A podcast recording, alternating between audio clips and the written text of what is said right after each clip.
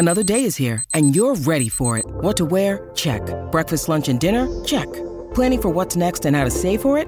That's where Bank of America can help. For your financial to-dos, Bank of America has experts ready to help get you closer to your goals. Get started at one of our local financial centers or 24-7 in our mobile banking app. Find a location near you at bankofamerica.com slash talk to us. What would you like the power to do? Mobile banking requires downloading the app and is only available for select devices. Message and data rates may apply. Bank of America and a member FDIC. When you need mealtime inspiration, it's worth shopping Kroger, where you'll find over 30,000 mouthwatering choices that excite your inner foodie. And no matter what tasty choice you make, you'll enjoy our everyday low prices, plus extra ways to save, like digital coupons worth over $600 each week. You can also save up to $1 off per gallon at the pump with fuel points. More savings and more inspiring flavors make shopping Kroger worth it every time. Kroger, fresh for everyone. Fuel restrictions apply.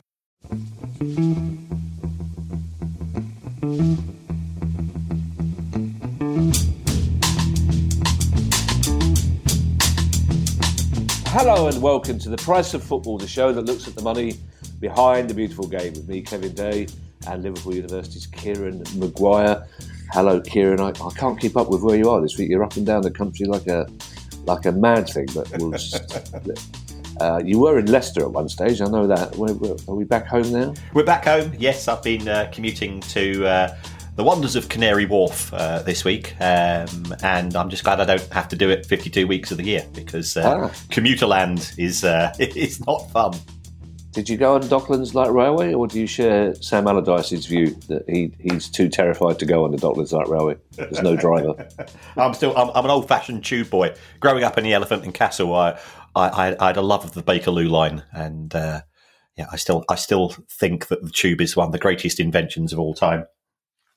Yeah, it- it- yeah, yeah, yeah. I'll go. Yeah, I'll go along with that. Yeah, yeah no, it's not as good as a taxi, but yeah, yeah. um, uh, did I do the introduction, Kieran? Yes, I did. Sorry, you, you threw me by talking about the Bakerloo line. Um, had, it's Newsday, Kieran, um, and there's some big news on and off the pitch for Everton this week. Yes. Um, according to The Guardian, Farhad Moshiri has put Everton up for sale. According to Farhad Moshiri, he hasn't. So Oh. um, we have a, a an interesting situation. The, the there was an article in The Guardian that uh, he was looking for 500 million pounds for the club, and Hmm. um, that that's a lot of money. Uh, clearly, uh, you know, given that uh, given that Newcastle went for 300 million, and you, you weren't inheriting any debt. It, it- if, if you bought Everton now, presumably you'd also have to fund the remainder of the stadium as well. So, um, does seem a lot of money. He, he's now sort of saying, I'm, I'm looking for a bit of expertise, a bit of knowledge. I'm looking for a, a small investment in the club, you know, perhaps to sell 10 or 15%. But um, if, if you look at it, yeah, uh, I, I like a number, as you know.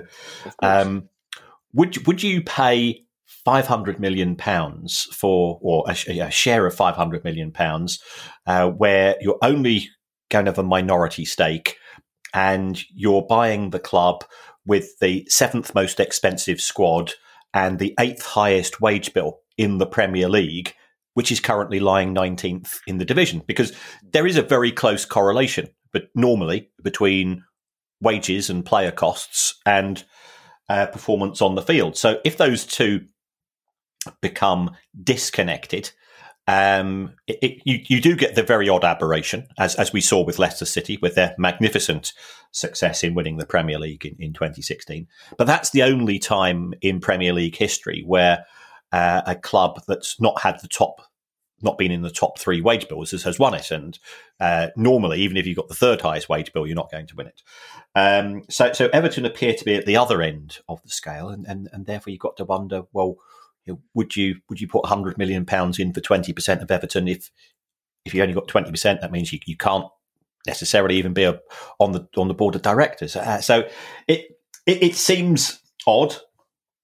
Um, you know, I I share an office. Well, no, so I share a, share a corridor with many Evertonians who are, uh, as you can imagine, quite uh, anxious uh, with regards to what's happening on the field, and, and, there does appear to be a breakdown in the relationship. Uh, the, the only people that seem to be doing well out of Everton's plight at present are banner producers in uh, in, in Merseyside because they there's, there's a lot of them. Every, every time you every time you see the, the, the, cameras cut to an Everton crowd, there's there's a lot of uh, lot of yeah, quite yeah, quite waggish at times um, banners from uh, disgruntled Everton fans. Quite lengthy as well. Some of them. There was an essay the other day. I almost expected to have to turn the banner around to get the the rest of it. Um, I'm sorry to hear, Kieran, after all these years of loyal service at Liverpool University, you, are still working in the corridor. He's a bit a bit upset. I've had several people ask today, Kieran, uh, two questions about uh, the Moshiri potential sale. The first is is he trying to replace the Usmanov money, and and the second is that we now see Liverpool, Everton, and Man United all potentially up for sale or partly up for sale. Is there any significance in, in that, or is that just coincidence? Well, I think if we look at those in turn, um, the relationship with Alisher Usmanov has always, according to the club, been never more than that of sponsor and uh, sponsored club. Um, but that in itself seems quite unusual. You know, why why pay for a op- why pay for an option on a stadium which hadn't even had planning permission? Why name the training ground after a metal exchange in in Eastern Europe. It, it, they, they, I'm not sure you get a lot of bang for your buck in those types of relationships. And also, why was Alisher Usmanov's uh, nephew appointed to the board of directors? Because that of, of Everton, you know, that's not the norm, normal thing you'd expect if it's if it's just a sponsor relationship. So there have been a lot of uh, eyebrows raised about that relationship. So it, it could be that there was an expectation that Alisher Usmanov was going to uh, continue to provide very benevolent uh, sponsorship arrangements for the club, but clearly that's not the case given his uh, alignment with Vladimir Putin's mob. In respect of why are so many clubs up for sale at present, um, I, th- I think to a certain extent, what happened at Chelsea really set the hairs running. Nobody, nobody in the right minds thought that Chelsea was worth two point five billion pounds. so ah, therefore, okay. the owners of Liverpool and Manchester United thought, well, yeah, let, let's strike whilst the iron's hot. Our clubs are worth considerably more than Chelsea because they are considerably bigger football clubs. Um, and we've seen a takeover at uh, Bournemouth. And uh, I, I, think there is a, a genuine level of enthusiasm from American investors for English football because they think that we're not very good at marketing it. Um, yeah, in an ideal world, yeah, we've said before that they'd like four quarters because that means more TV breaks, that means more merchant, yeah, more uh, drinks, drinks breaks, and food eating breaks, and so on. Um, but uh, I, I, can't, I can't even see Infantino agreeing to that yet. Um, so uh, I think it's it's a combination of events. Here we, have got um, American owners at both Manchester United uh, and Liverpool who think that they can get a, extract maximum value, and, and, I'm sure Farhad Moshiri thinks the same. And also, perhaps he's thinking, uh, I don't think there's a lot of love coming for me from uh, yeah. the L4 faithful, and, and, perhaps it's perhaps it's time I I just uh, moved on. Yes, any Chelsea fans out there who wish to take issue with Kieran's comments about the respective sizes of the club compared to Liverpool Man United, take it up with producer Guy. We've decided he's the public face of this pod. So send your angry tweets to him. Um, now, normally, Kieran, um, everything in the garden is rosy for the likes of Barcelona and Paris Saint Germain, but not so this week. Yes. Um, this is in relation to a company called 1xBet. Now, 1xBet is a, a gambling company, um, and it is um, based in Limassol uh, and Russian owned, uh, and it's owned by a former former Russian policeman. Oh. Now, people not familiar with the relationship between um, Cyprus and Russia, uh, is that if you if you've got a if you're a Russian citizen, you, you don't need a visa to mm. to to uh, to uh, go to uh, Cyprus. So therefore, Cyprus, uh, you, you, will see if ever you go to you know, Larnaca or or the other Paphos or other places, you will see um, at restaurants there there will be menus normally in in Greek, of course, uh, in English, uh, sometimes in German, but very often in Cyrillic as well, in in Russian, because of the the large number of Russian people there. Um, I'm, I'm not going to say that uh, Cyprus is uh, is the main face of uh, money laundering for Russia because that, that, that might be a bit harsh, or it might not. Um, yeah, and also, but, also, you're, you're quite fond of your kneecaps as well, Kieran. So it's probably, best not, probably best not to say that out loud, but we, we get the implication. So um, there is an there's an absolutely fantastic website called uh, Josimar, and they've done quite a lot of digging into 1xBet, who are the the sponsors of Barcelona and PSG. Um, historically, they also had an involvement with uh, Chelsea, Spurs, and Liverpool, and that relationship um, th- that relationship ended um, after they started offering uh, gambling odds on children's sport, which yeah. Oh. So, so yeah, if you're under 18, you're not allowed to gamble. So, therefore, it, it would seem pretty unreasonable to to have odds. So, um, Chelsea, Spurs, and Liverpool, um, you know, even you know, we often talk about football clubs being blinded by the check. Uh, even they thought, yeah, this, yeah, the, the the optics on this looks pretty poor. They've got the likes of Rigobert, Rigobert Song and Andrea Pirlo as their brand ambassadors. Um, but there was a court case um, which originally took place in uh, Curaçao, or the, the, I think it's the is it the Dutch Antilles um, yeah. in the in the in the Caribbean area, um, and uh, this was in the respect of uh, punters were winning bets and they weren't being paid by 1xBet. And the, uh, the the company tried to reverse the uh, the attempts by the, the Dutch Antilles, and for for an organisation to get on the naughty step of uh, of a of a tax haven is is quite an achievement. um, but then it then it, it, it was heard in a Dutch court, and uh, that's upheld. So it now looks as if 1xBet um, is heading for uh, some form of, of, formal bankruptcy. So where it leaves the relationship with Barcelona and PSG, we're, we're not so sure. Um, yeah, PSG, if we're honest, doesn't need the money. At Barcelona, yeah. well, given Barcelona's financial challenges in recent years, probably probably needs every penny it can get. So it, it's looking messy. Um, I think it is another classic case of gambling company comes along uh, nobody's following the the details in in with too much concern. Uh, large check waved in front of the noses of a football club, and and they just snap it up. So so that's that's where we are. Um, so it, I think they could be looking for alternative sponsors, um, but it, it doesn't uh, it, it, doesn't look too clever. I'll, I'll, be honest with you, Kieran. When you talked about taking bets on children's sport, I had visions of Uncle Terry laying odds on an egg and spoon race. Um, well, uh, you, you, might you might now put put thoughts into his mind. Mm, mm, okay, I'll take. I'll, no, I won't ask for a commission in second thought. no, uh, as you say, as you say, Kieran, PSG are not short of money, uh, especially after a recent little trip to Saudi Arabia. Yes, um, and I'm, I'm not. I'm, I'm, I'm going to not say lots of things tonight. I, am not going to say that this is a, a brazen attempt to manipulate financial fair play and could set a precedent which other clubs trying to uh, get around FFP are going to follow.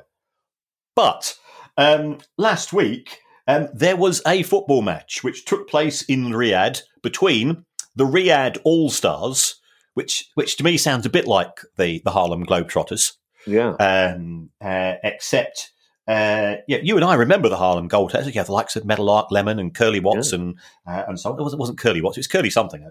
Um, and and they played PSG. Now the, the Riyadh All Stars turned out to be um, uh, Cristiano Ronaldo and 10 other blokes who could have been.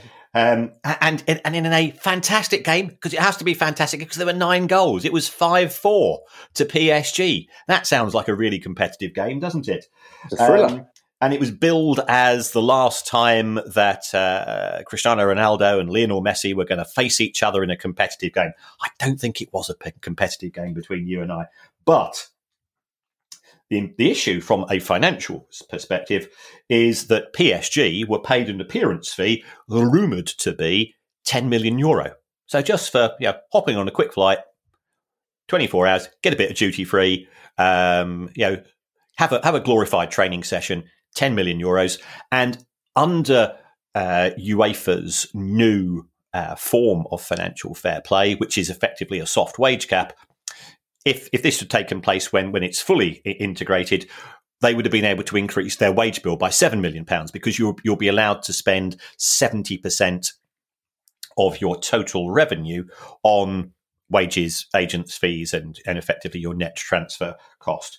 So it does seem to be uh, a loophole. I, I, did speak to um, somebody about this uh, over the course of the weekend um, who are saying, you know, well, I'm, I, I, think I can get around these rules quite easily. And he said to me, if you think you can get around them, you should see what the accountants and lawyers are doing uh, in terms of going through their, their filofaxes and contacting football clubs. He said, we've looked at the, uh, the rules of UEFA and if you do this, you'll be able to spend X extra money.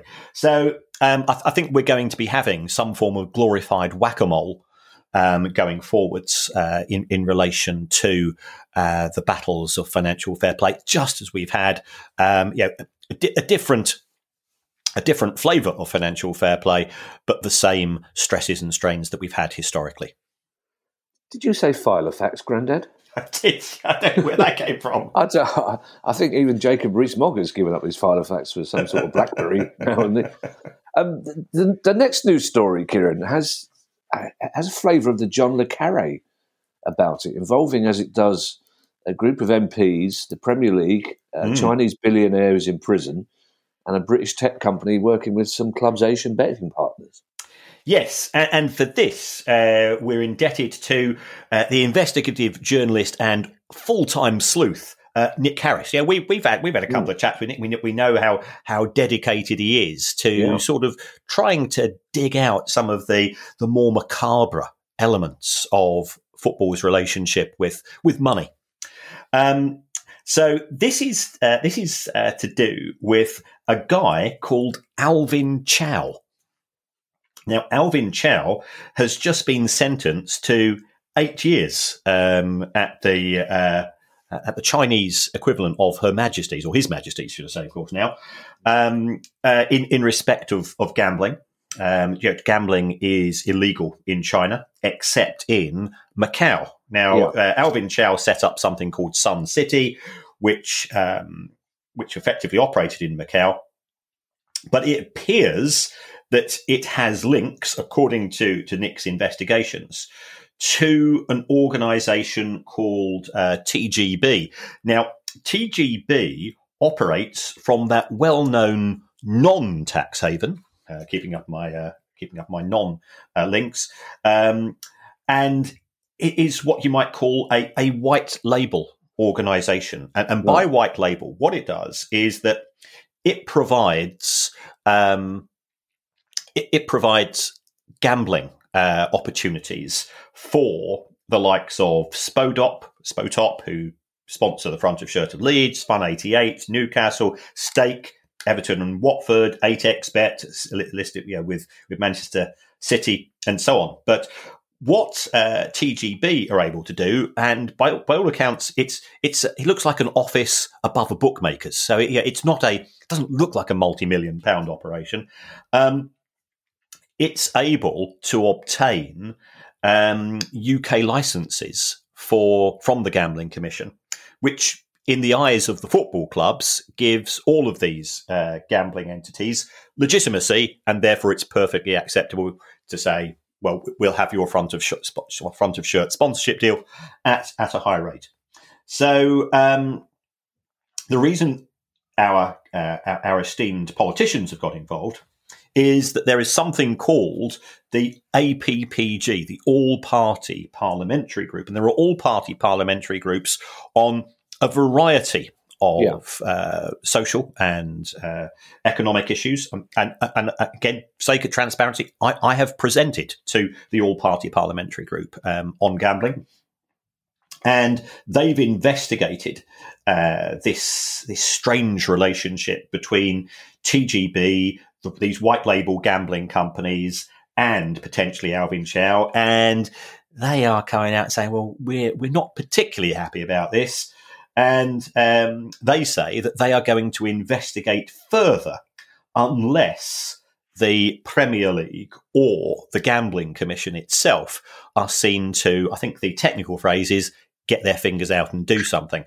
So, um, where this goes uh, in, terms of going forwards, and the All Party Parliamentary Group, as, as its name implies, it is people from all uh, all areas of the political spectrum, and I must confess that I, I, was very impressed with the level of professionalism that I saw. Uh, they, they they certainly grilled me on areas which I didn't necessarily expect to be grilled on, um, and, and were pretty knowledgeable. So um, it could be that if they decide to give the red card, for want of a, uh, a glib footballing phrase, to uh, TGB, then we could have a, a number of football clubs who are being sponsored by gambling companies which don't have a gambling license in the UK. I'll be honest, they don't care particularly about gamblers in the UK because they are nearly all Asia facing uh, gambling entities, and yeah. they're more concerned about their ability to to show their brand in the Asian markets.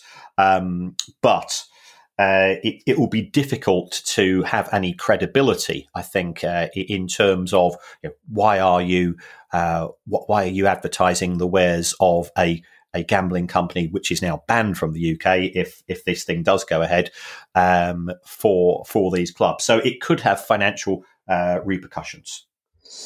Uh, the last time Labour MP Jess Phillips appeared on Have I Got News for You, not that long ago, she was explaining to us how much of the parliamentary work is actually done by all party groups mm. with, with what she described as grown ups from uh, all parties cooperating and working together to get things changed rather than the, the children on ministers uh, shouting at each other in the House of Parliament. So it's quite encouraging to learn that there are some grown ups who are able to work together on issues like this. But as you say, this is something we need to keep an eye on, Kieran. Yes. Um, we, we mentioned Chelsea earlier. You have some perspective on Chelsea's recent spending spree, shall we say, and also UEFA's response to it. Yes. Um, Chelsea, um, over the course of the present window, have spent more than um, Spain, Italy, Germany uh, put together. Put together? Yeah. So, yeah, one club wow. has spent more than three leagues. Um, and if they try to take Caicedo from us from hundred million pounds, they'll be even further ahead. And frankly, I, I am getting just, I, I'm, I am not. I'm not the biggest fan of uh, Ted Bundy and his uh, his merry men at Chelsea. Um, uh, I don't think it's Ted Bundy, Kieran, is it? Oh no, sorry, Todd Boehly. Um, yeah, yeah, Apologies to Ted Bundy's Ted family. Bundy. thank you, thank you. Yes, you saw that one coming. Um, and um, and what what we've seen is the likes of Javier Tebas and uh, Andrea Agnelli, though Howie's got the cheek to do anything in respect of football, saying, "Oh well, this is this is further evidence, further evidence that uh, a Super League is needed." Um, yeah. And the reason why they're saying this, and, and I'm not, you know, I, I, I try to give a, a fair assessment of of the, the Premier League. The Premier League has got big decisions right again and again and again. It yeah. when it was started, it encouraged clubs to. You know, I'm not I'm not a huge fan of all seater stadia, but at at 1992, they were probably a bit more necessary than they are in 2022 or 2023 yeah. because I think we now have the the uh, the architectural uh, advances that you, you can have terraces which do not pose a threat to human life. Yeah. Um, but they they they got the international deals right by, by going into all of these markets and saying, look, we're the Premier League. Uh, we've got a fantastic new product.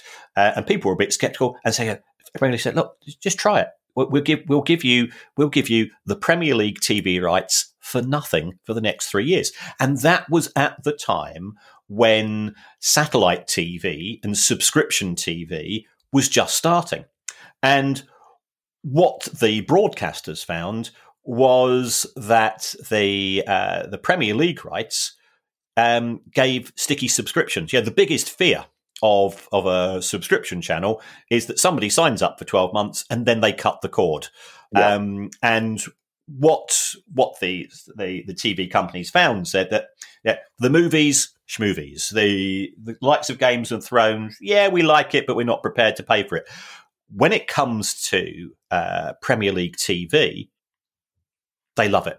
You know, yeah. the overseas the, the, the overseas viewers love it, and the the Premier League clubs supported that by doing the pre-season tours. So we had the likes of you know, Arsenal, Spurs, Manchester United, Liverpool, Manchester City, all the big clubs, and Chelsea um, uh, went went overseas, and that meant that there, there was more a greater connection between club and uh, overseas fan base, which expanded the fan base, which meant that there were more subscribers. And we've now got this virtuous circle. The Premier League generates twice as much money as the Spanish, Italian, and German TV deals. A lot of that is to do with the fact that um, the Premier League's watched in 188 different countries. The Bundesliga isn't. You know, I, yeah. I, I, I, like I like German football. I like Spanish football. I like Italian football. Am I prepared to pay for it? No. And and that's where the Premier League got it right. They got in first. They persuaded broadcasters to pay for it. The broadcasters found that their viewers wanted to pay for it, and ever since then, there's been a an ability to extract more and more money from people. So so that's that's where we are in terms of of the spending. Um, also looking at Chelsea, uh, we we spoke at, at length in, in one of the most recent shows about you know, how how on earth are they managing to spend yeah. this this money, um, and uh, it comes back uh, to our one of our favourite words in the Price of Football podcast, amortization. Yeah. Um, Chelsea were simply amortizing their player purchases over longer and longer periods with players attached to longer and longer contracts.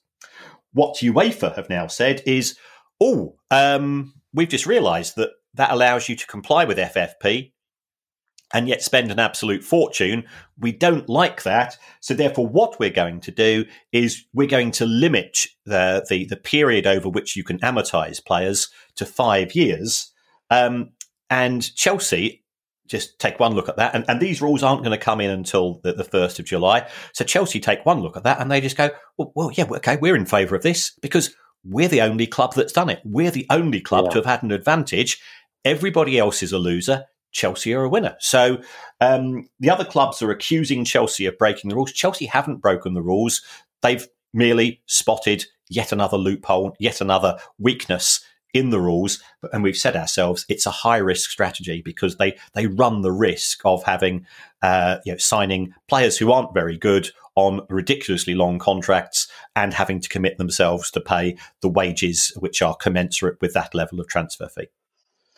It's slightly disconcerting, Kieran. I know you're not Graham Potter's biggest fan anymore, but the, the BBC were reporting on Sunday on Five Live that Graham Potter didn't actually ask for Mudryk to be signed, who's a fantastic player. Mm. Um, it's simply a question of Todd Boehly not wanting him to go to Arsenal. So basically, Graham Potter's landed with a brilliant player, but not one that was part of his plan. So when a club's willing to pay that sort of money uh, for that sort of shenanigan, it does worry. But as you say, it's perfectly legal. There's nothing wrong mm. with it, and, and it's it's up to UEFA to to close these loopholes, which they've now done. Uh, but other clubs will find another way around it.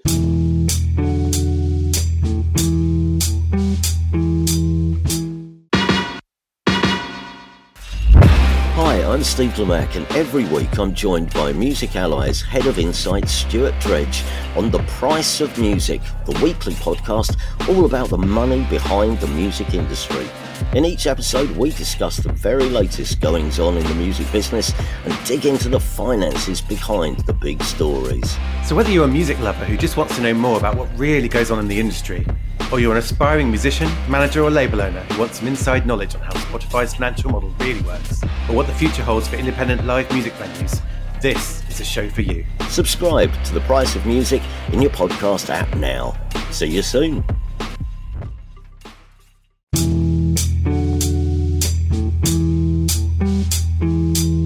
Three clubs in the Northwest, Kieran, have had a slightly dodgy week, unfortunately. The first is Sheffield United. Yes. Um, expect angry tweets from Sheffield United fans who, who say, we're not in the Northwest. Aren't they? Yes. Oh, okay. But They are from yeah, just- and, and let's face it. Remember, I'm the person that thought Scunthorpe was on the coast. So, um, It isn't. It's, it's, it's the Northwest from where I'm sitting. well, true, true, fair comment.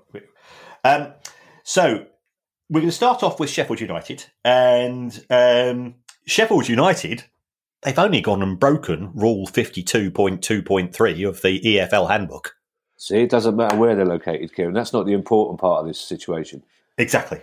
Exactly. I'll tell you what. I'll tell you what. Just for edit purposes, producer guys listening, one club uh, in Yorkshire and two clubs in the northwest in the northwest have had a dodgy week. How about that? um, so uh, Sheffield United have gone on to the EFL's naughty step, right. and uh, you know I think we we have been critical of the EFL uh, perhaps a, a few years ago. Uh, I, I do think. They are far more transparent. There, there, there does appear to be under Trevor Birch. I'm not saying that because we both met Trevor Birch. That there Yeah. does appear to be a a new culture there of uh, of transparency and and, and honesty um, and keeping things in the public domain. So this has gone up on the EFL website.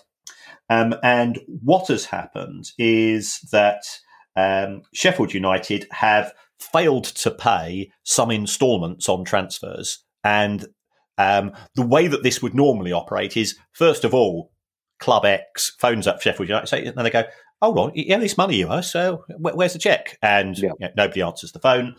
Um, the the club would have then have been reported by whoever is is asking for the money to the EFL. The EFL would have phoned up Sheffield United and say, um, "Would you would you mind uh, paying up?" and giving giving Sheffield United a few days to do that. Again, no response. So therefore, uh, the EFL have said, right, well, you are in breach of Rule fifty two point two point three, and you are no longer allowed to sign players until you pay up the outstanding amount. Now, we don't know how much it is. Uh, we don't know who it refers to, and we don't know the other club.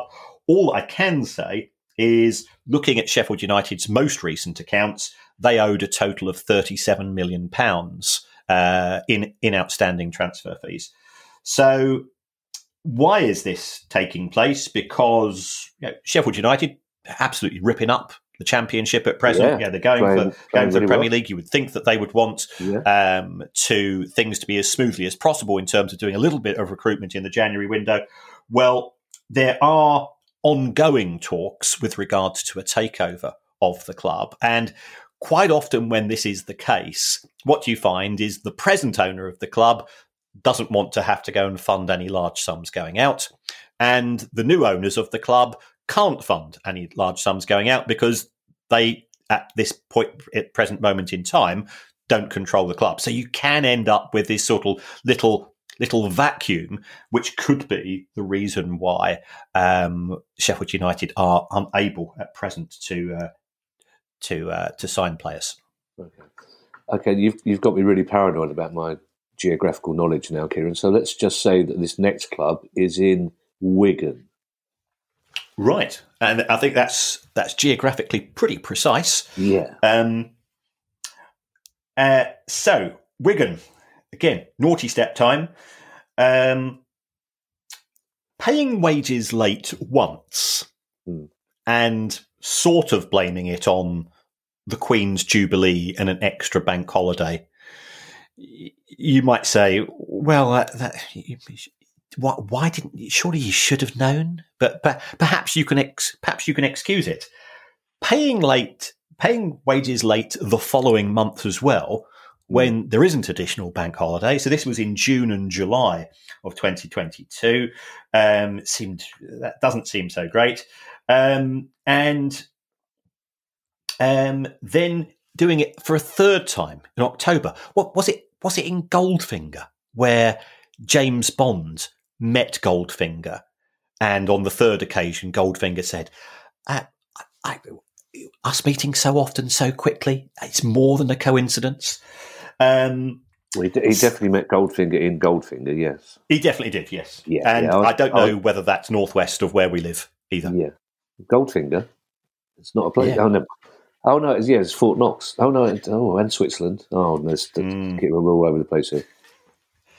Um, so, uh, so Wigan have, have come up with a sort of a a series of excuses, and the EFL have said, well, we're not convinced. I mean, ultimately, the players and all the other members of staff, and, and I think we, we must reiterate this. Uh, you know, if, if you are a, a, member of staff at a football club, the chances are, if, you, if you're non-playing staff at championship level, you're not going to be on big wages.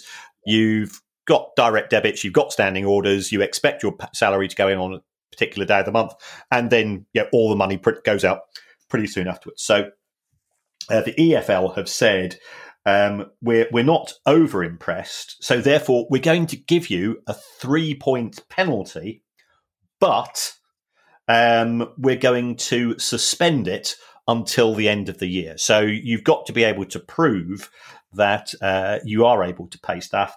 Uh, yeah, Wigan do have, I think it's uh, owners are from Bahrain. Um, if if people are interested in this, there there is a uh, a quite long uh, hearing, uh, which again is has been published publicised, where you can go into the the more formal detail as to a how it arose, b um, what were Wigan's excuses, and c just how underwhelmed uh, potentially by these excuses were the were the were the council who were effectively making the judgment. Yeah, see, the, my problem here, Kieran, we, we've talked about the effectiveness of points deductions before as a penalty, but the trouble is, if they are deducted points, which could affect their league position, then again, the people that suffer are those Wigan players and those Wigan fans who work for the club. Yep. rather than the actual owners. So it's not ideal, is it? Um, and the final club in this whistle stop tour of the North West, or whatever we've decided to call it, uh, is, is Preston North End. Yes. Um, I, I, went on something called the Second Tier Pod recently, and oh, yeah, they, they good. Yeah, and, and they asked me to to name the the clubs which I thought uh, were the best run financially uh, in in the championship. So I said Rotherham. They normally manage to break even. I thought Millwall do a pretty good job. Yeah. Um, and I mentioned Preston as well, and this this provoked, uh, I think it's fair to say, a, a fairly fiery uh, response from Preston fans, right? Um, who uh, said, "Well, we don't think we're run particularly well," and and to be fair, they listed out the reasons why. And, and I, yeah. I, don't have I don't have the the the, the local knowledge to, to say. They say you know, we don't think the catering's very good. We don't like the, the, the relationship with the kit manufacturer is very good no sign of a fan zone and so on. Um, I said, well, okay, I'll, I'll take it on board. Um, and then um, a week later, Preston published their results and they've lost 20 million quid. They've, they've announced record losses. So I'm going, oh, right, wow. I've, I've, really, really messed this up, haven't I? um, but I, I still think that Preston probably punch, they certainly punch at their weight, if not above their weight slightly. Um, and uh, this this is sort of indicative of the lunacy of the championship. Preston are paying £178 in wages for every £100 that comes through the door. And wow. this is actually an improvement on the previous season. Wow. Um, and yet they are they are not the, the biggest loss makers in in the championship by an absolute street. Um, they do manage to uh, reduce their losses via something called group relief, which isn't what people might think it is. It's something to do with tax. Um, it's, it's, it's only you that thinks it's nothing to do with tax, Kieran. Can I point out? most of us, most of us, mature enough to. I couldn't, I couldn't see that sentence through without laughing because I, I know exactly what you're talking about. Um, so so that's where we are with Preston. They've got by championship standards, their wages are probably around about thirty percent lower than the average, wow. um, and yet they're still losing. Yeah, four hundred grand a week. Um, it, it is indicative of the stresses and strains of of being a club in the championship. They owe the owners, the, the Hemmings family, seventy-seven million pounds. Got to be realistic; they're never going to get that back. You know, the, the only yeah. way they can potentially get that back is a if they get into the Premier League, and b they manage to find somebody to buy the club for, for hundreds of millions of pounds. Um, I, I, think the first of those two is more probable than the second. You know, Bournemouth did get into the Premier League; they've just been sold for 120 million. So, um, I, I, think uh, you know they've certainly got a chance of going up. They're one of those clubs that's normally sort of if, if they win three matches in the row, they're they're right on the they're right on the edge of the playoffs. It tends to be that type of thing. Um, so that's where we are.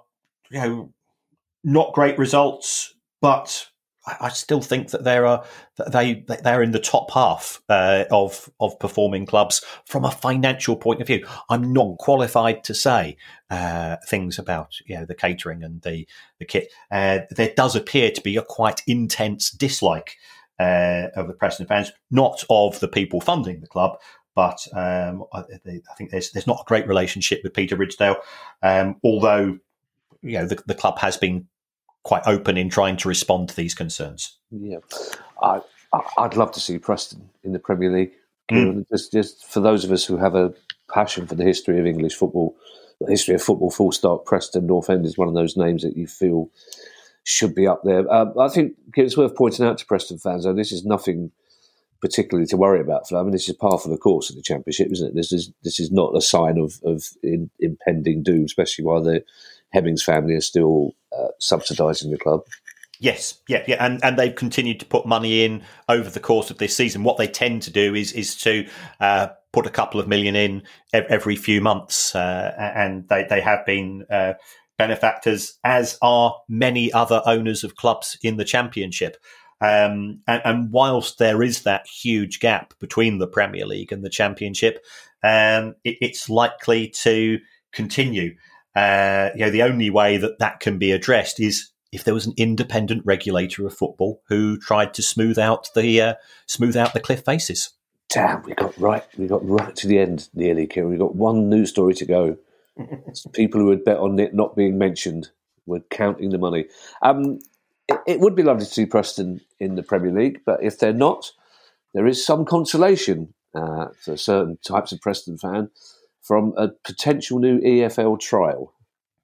Yes, um, the EFL has uh, has has presented uh, again. I think this is uh, two, uh, MPs, uh, and this has come from the head of security at the EFL, a guy called Bob Eastwood. I don't think he's related to Clint, um, who has said that he believes that there is a case for a return to drinking at matches um, in the seats uh, in the there aren't terraces in the championship, but um, and he feels that it we should give it a chance. Yeah. Um, yeah. For anybody that's that attends non-league matches, one of the great things, you know, yeah, it, it, look, it doesn't bother me uh, in terms of uh, yeah, of drinking because I don't drink.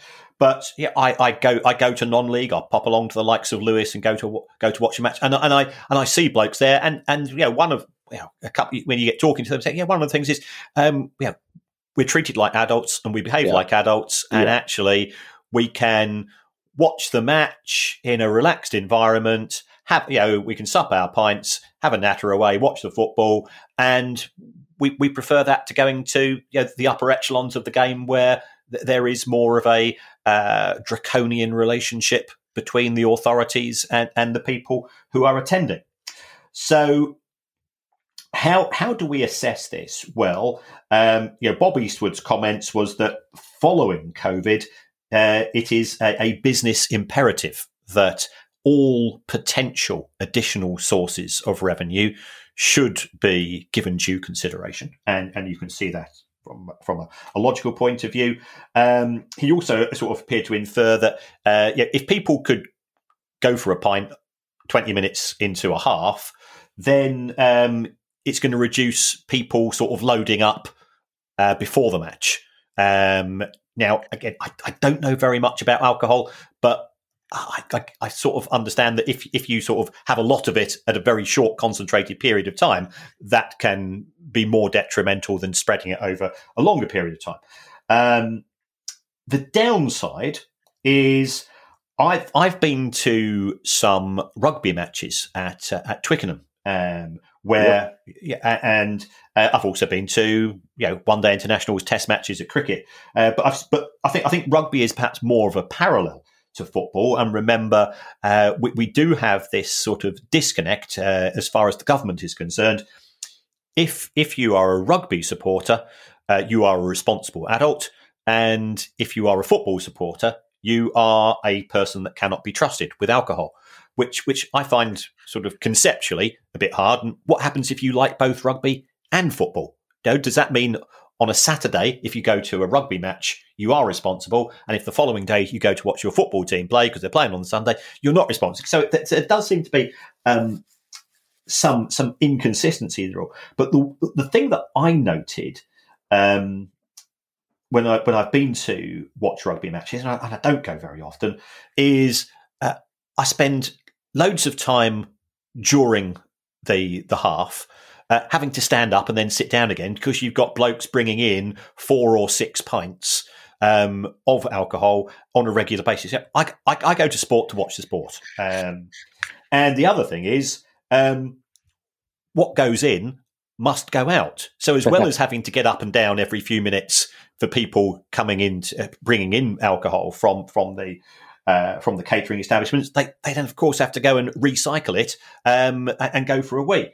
So there, there's that, and also um, we, we, do seem to have now, uh, you know, despite what, I, what, from what I hear are quite high alcohol prices all around these days.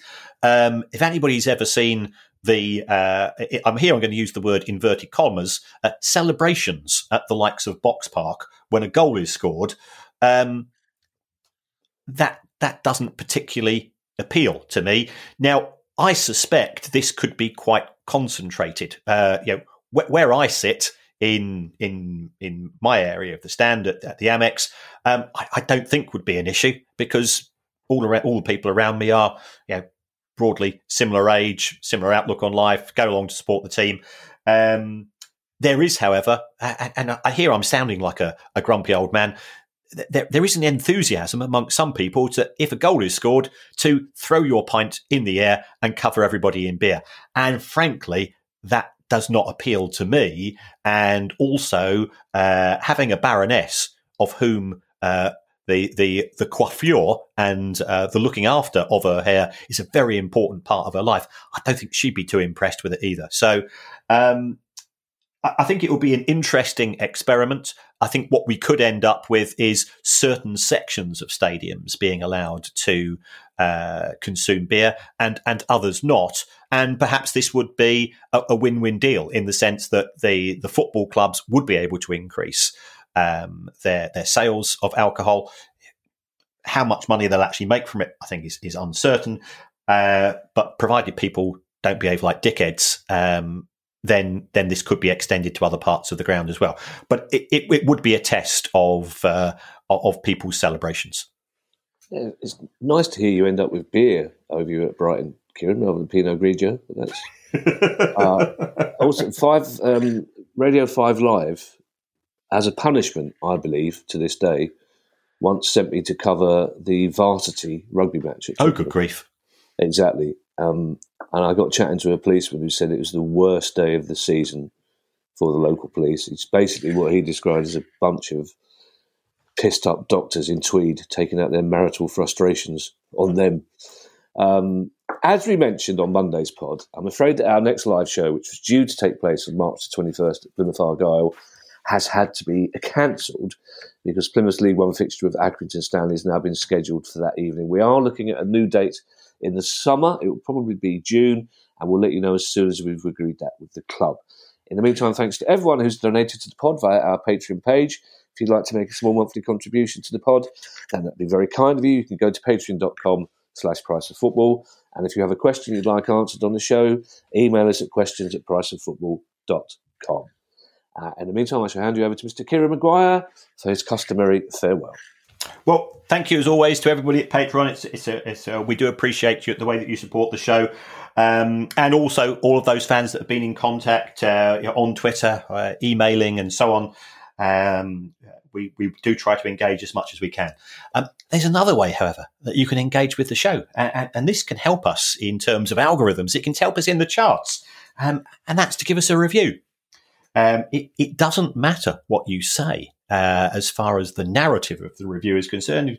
If you uh, if you grade us how you think appropriately, so you could even say you would rather have the show presented by Chuck D of Public Enemy and Jacob R.M. of the Tufton Street Massive. And it wouldn't make a blind bit of difference to us. We, we could take that. I'm, I'm currently watching um, the, the, story of hip hop on BBC iPlayer, which is absolutely fantastic. If you've not seen it, How Hip Hop Changed the World, absolutely superb show. So, um, yeah, if you like it, give us a review. Oh, Kieran, you, you've got to be the coolest football finance expert in the country, haven't you? Hardly. Bye, everybody. Bye. The price of football.